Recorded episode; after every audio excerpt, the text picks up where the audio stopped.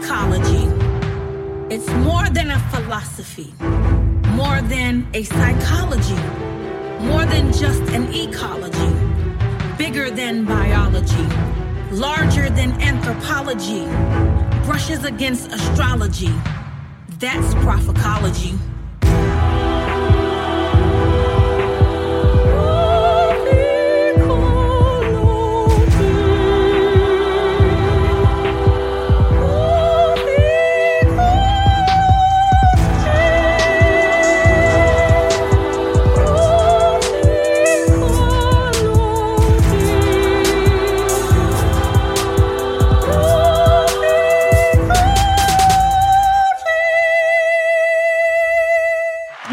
prophecology.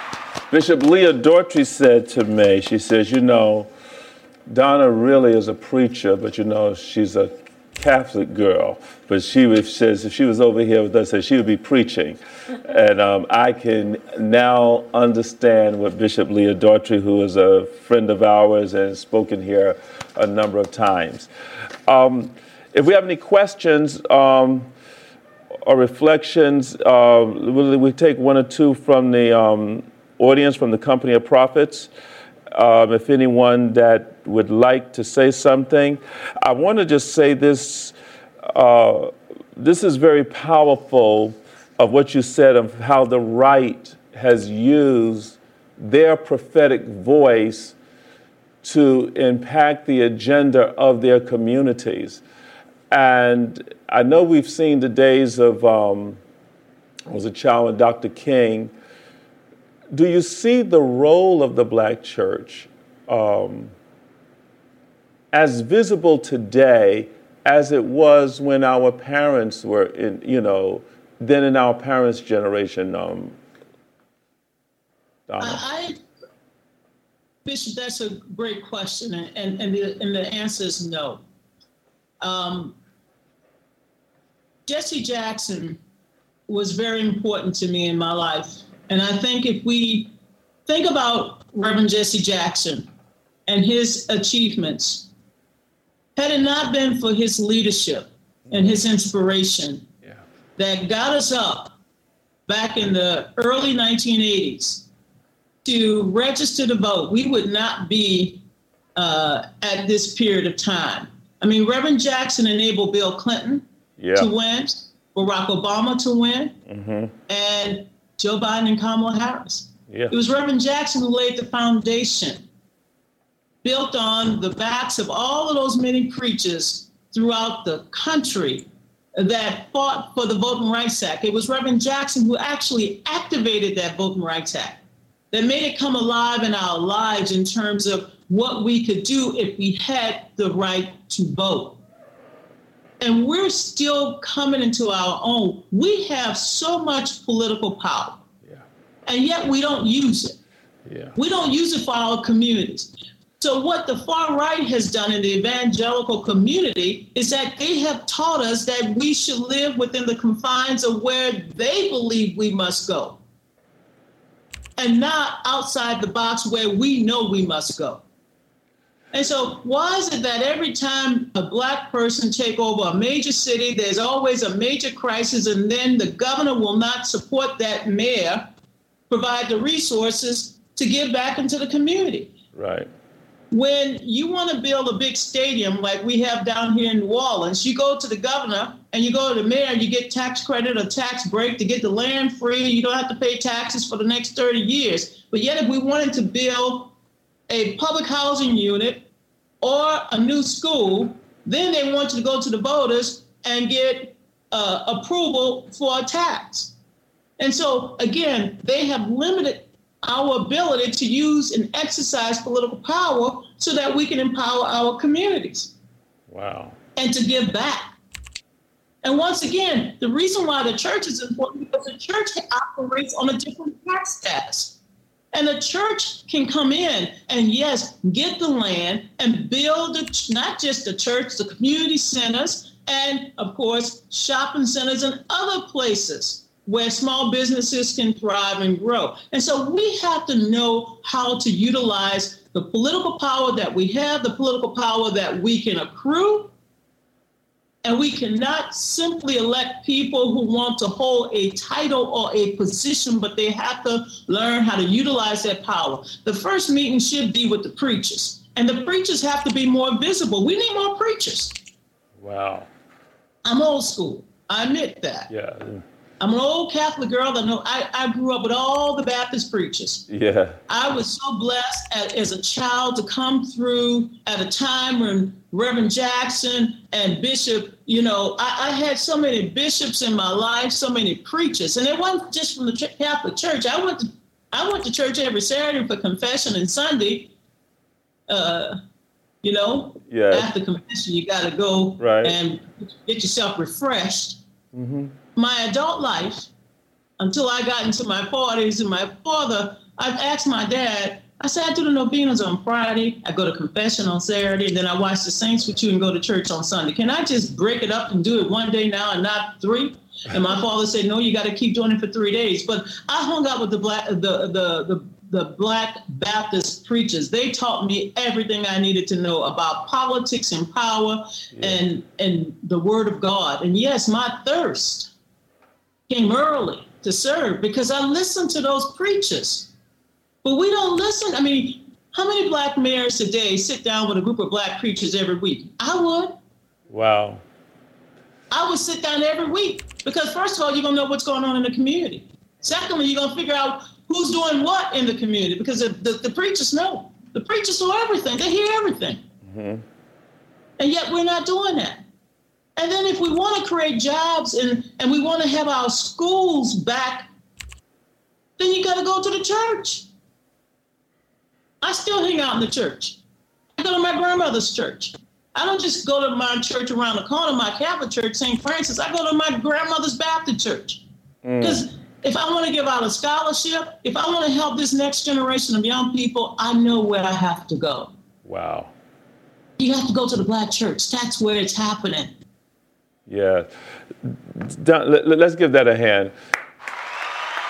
Um, And we can- Bishop, I, I gotta say one other thing because you you freed me now to say this. sure. I have watched over the last couple of weeks the attacks on Reverend Warnock in Georgia. Yeah. That's not just an attack on a on a candidate. Right. I've seen attacks on candidates. I've been involved in enough campaigns to know what attacks look like. That is an attack on the black church. They're attacking Ebenezer.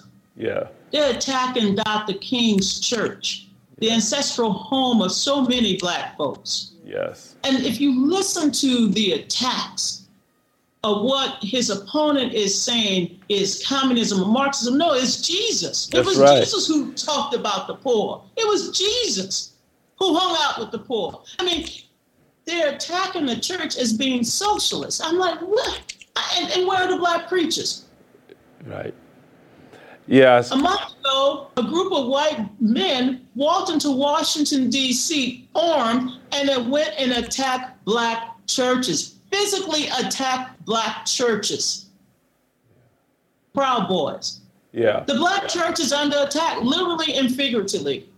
And we need to figure out how to handle this situation. Wow. Let me ask you something, and there's many, um, and we have, and thank God for you being who you are. How did you keep your voice alive in politics? Because you've been in, you've been in the political community for how many years? Uh, I've been involved in politics since the age of nine. I've been involved at the national level since the age of 22 when I worked on the campaign to make Martin Luther King's birthday a national holiday. Uh, I then went on to serve in Reverend Jesse Jackson, work for Walter Mondale. So I have uh, 10 presidential campaigns under my belt, 56 congressional, that's House and Senate. I've served as chair of the Democratic Party twice, and I've been an officer of the Democratic Party for eight years. And so, uh, and I have helped to draft the rules along with uh, Bishop Leah Daughtry, Minyon Moore, and many others Yeah. that have shaped the modern Democratic Party that make it a more equitable party. It's not a perfect party, but remember, parties are vehicles. Uh, as I tell people, I, I joined the Democratic Party. I was not born a Democrat. I joined the Democratic Party, and I joined it to help shape it in, in ways that Fannie Lou Hamer and Shirley Chisholm and Jesse Jackson and many others taught and trained me how to shape it. Wow, let's give that some respect.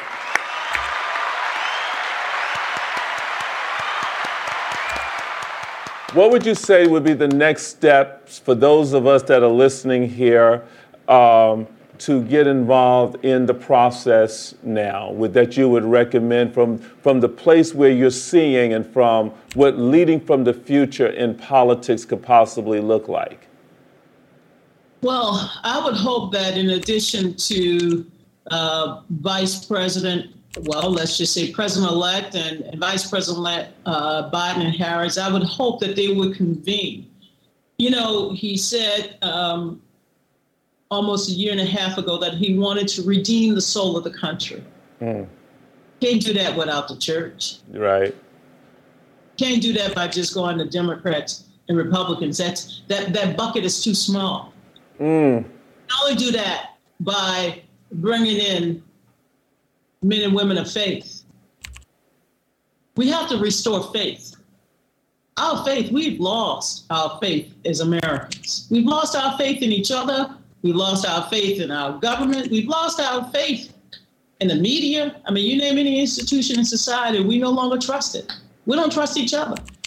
And so the the best way to build back better, build back stronger, is to bring in those leaders, religious leaders that can provide nutrition, spiritual nutrition. This is a country that is sick.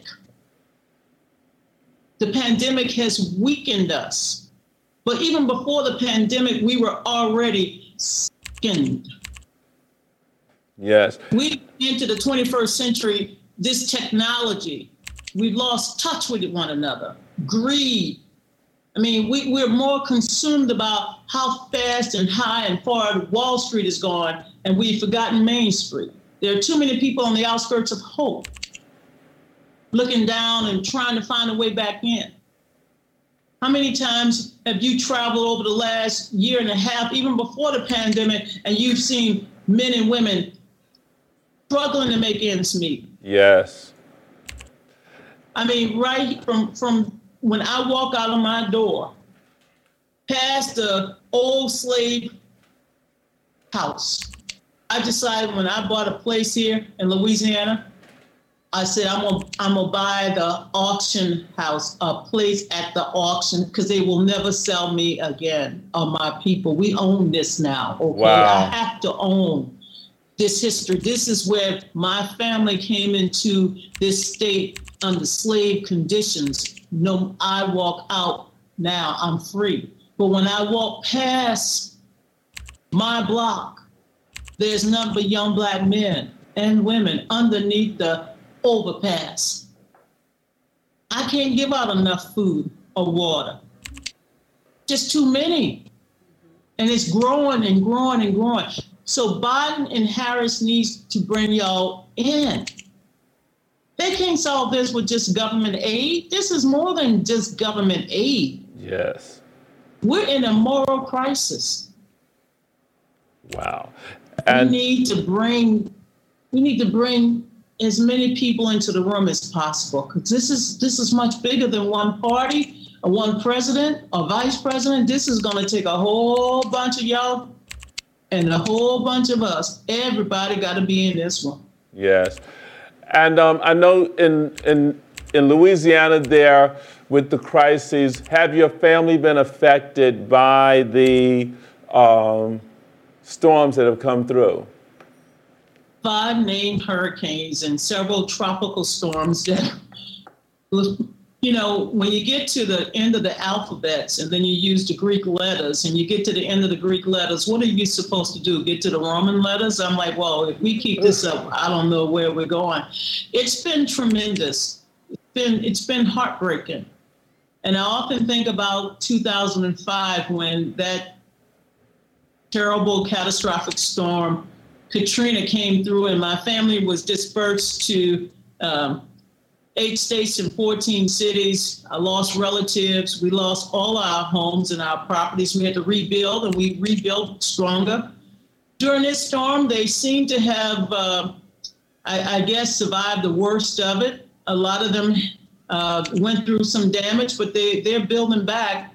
I mean, some of them are waiting. You know, it, it's sad when you know, my little niece said to me, she said, I got my insurance money. And I said, Oh, you did, huh? And she said, Yeah, but uh, I, don't, I don't have the check. So she got the insurance money, but she don't have the check. And then she said, That's because there everything is on back order to rebuild her fence or to rebuild her roof. So she got she got the the insurance money, but not the check. So I said, okay. But that's how it's going. And one of my family members suffered uh, tragically a fire, and we're helping them rebuild. And I wanted to be home because I have an old family. My family, like I said, they've been here over 300 years. And so I like to come home, and uh, I'm one that is accustomed to getting out my pen and paper and and I said, "What's your problem?" And I'm your caseworker, so I come over to do. I come home to do my casework. I, I prefer to serve my people and their neighbors, and I do as much as I can for as long as I can, and then I'll get back to Washington in a few days.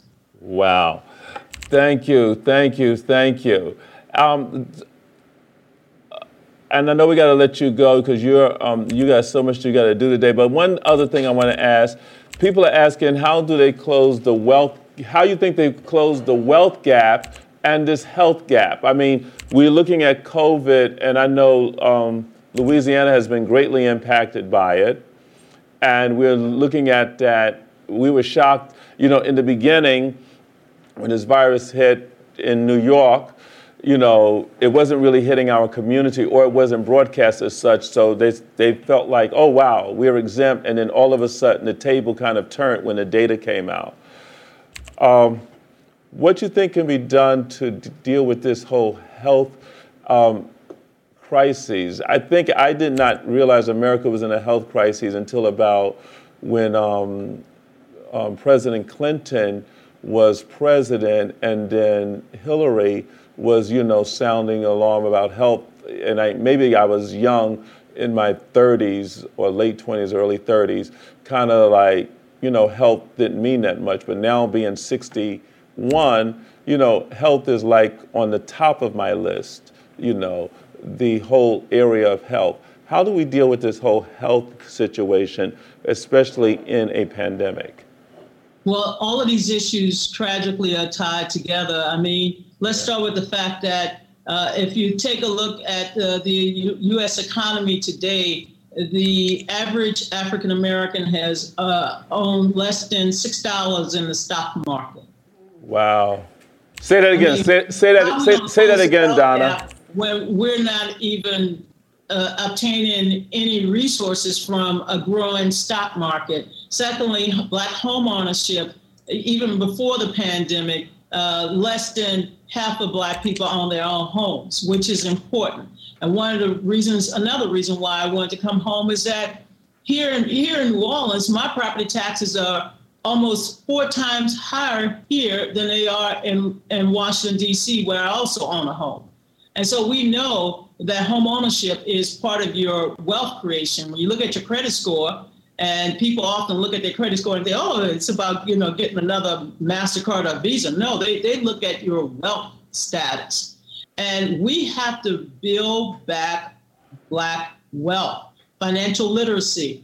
During this pandemic, when we have more than uh, given out close to a trillion dollars in loan guarantees to so-called small businesses, minority-owned and black-owned business in particular have been left behind, in large part because they were not given resources to black banks. I was placed on the mayor's task force in Washington, D.C. I wanted to be on the task force, and the mayor uh, uh, thankfully put me on the uh, uh equity and vulnerability uh, subcommittee, which I said, fine.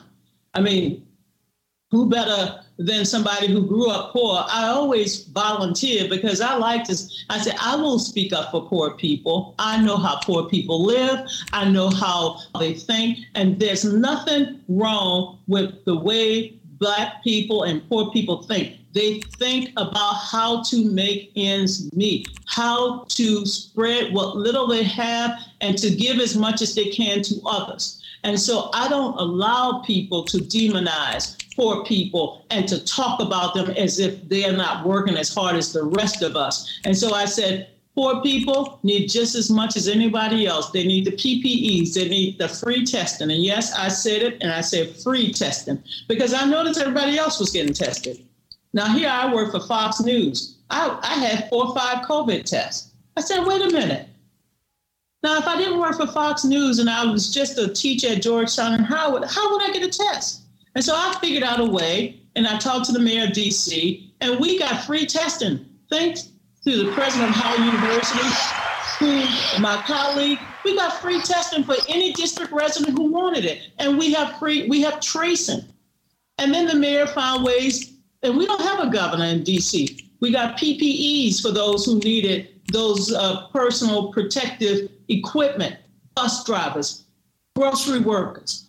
I got on the phone with Ben Carson. I said, you should make sure that every public housing unit in America, because there's $1.4 billion in the CARES Act, you should make sure everybody in those public housing uh, uh, units have the equipment and the material they need. You know, we have to constantly raise our voices. So, yes, the Biden Harris administration, we got to look for public uh, private partnerships. We have to look for ways to ensure that these schools get back up and running, especially the schools in our neighborhoods. We've got to give people broadband and access to broadband. And no, they cannot afford to pay $115 a month for some cable. They need free broadband. Why is it that I have 5G because I live in a certain part of Washington, D.C., and they're putting up 5G poles? But if I cross that bridge and go into Anacostia in Southeast D.C., I get LTE one bar, not five bars. So again, we have to raise our voices on resources.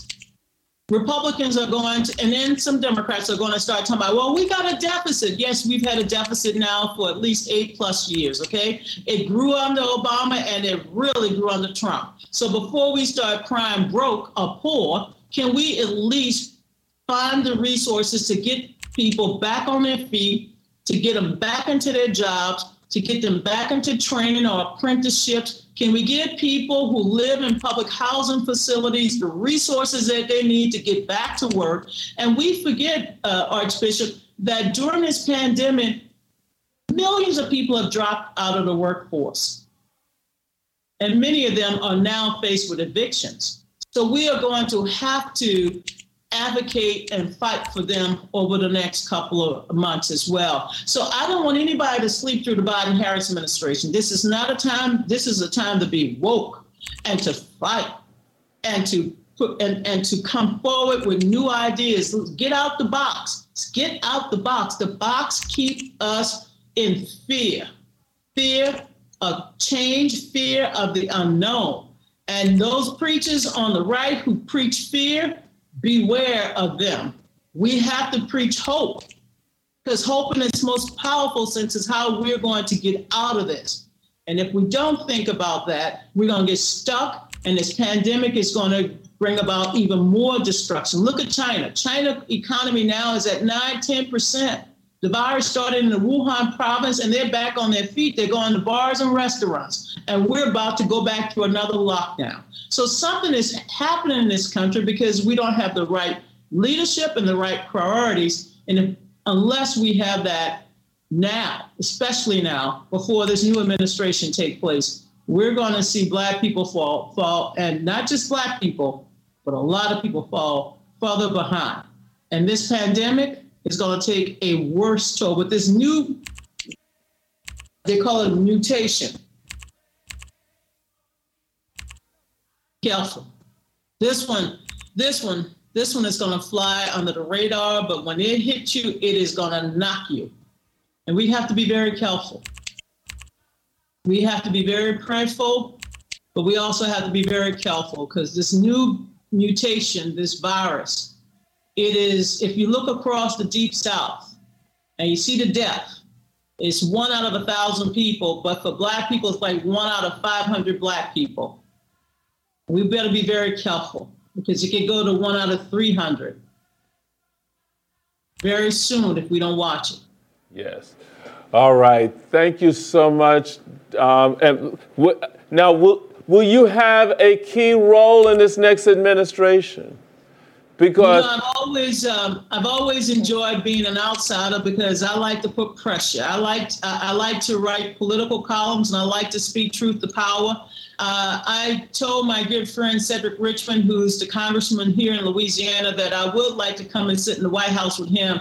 But you need somebody who's outside who can uh, help organize those big demonstrations when we have to call upon Congress to to help the American people. So I like to stay outside. A lot of my friends are going inside, including Susan Rice. I mentioned Cedric Richmond, but I'm familiar with not not only uh, the president. I've known Joe Biden for over 35 years. I've known Kamala Harris for more than uh, two decades. And so I'm very pleased with their inner circle. I know their chiefs of staff. I know everybody. So all I want to do is help them, but I'm going to keep putting pressure on them. They know who I am. They know that I'm going to put pressure on them.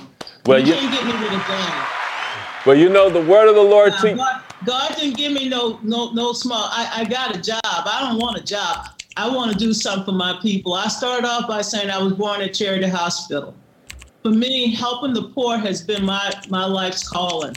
And helping young people find their seat at the table. I'm gonna I'm gonna serve. I'm gonna serve. So however God wish for me to serve, I will serve. And that's why the Spirit calls you Queen Esther. You're called to the kingdom for such a time as this and your voice shall be raised in the nation for your people. God Thank bless you. you. Thank you so much. Did y'all not enjoy Donna Brazile? Yes. Bishop, I look forward to seeing you and Sister Deborah, and I look forward to coming to to uh, to worship with you, to learn so much from you, and thank you for always being a voice of encouragement, a voice of reason, and a voice of hope for all of us. And thank you so much for your leadership. God bless you. And thank you for being who you are. God bless you. To keep in touch with Master Prophet E. Bernard Jordan, go to www.bishopjordan.com and follow him on all social media platforms. To get more information about the Prophecology Conference and or more special events, go to www.zoeministries.com or call 888-831-0434. Thank you and stay blessed.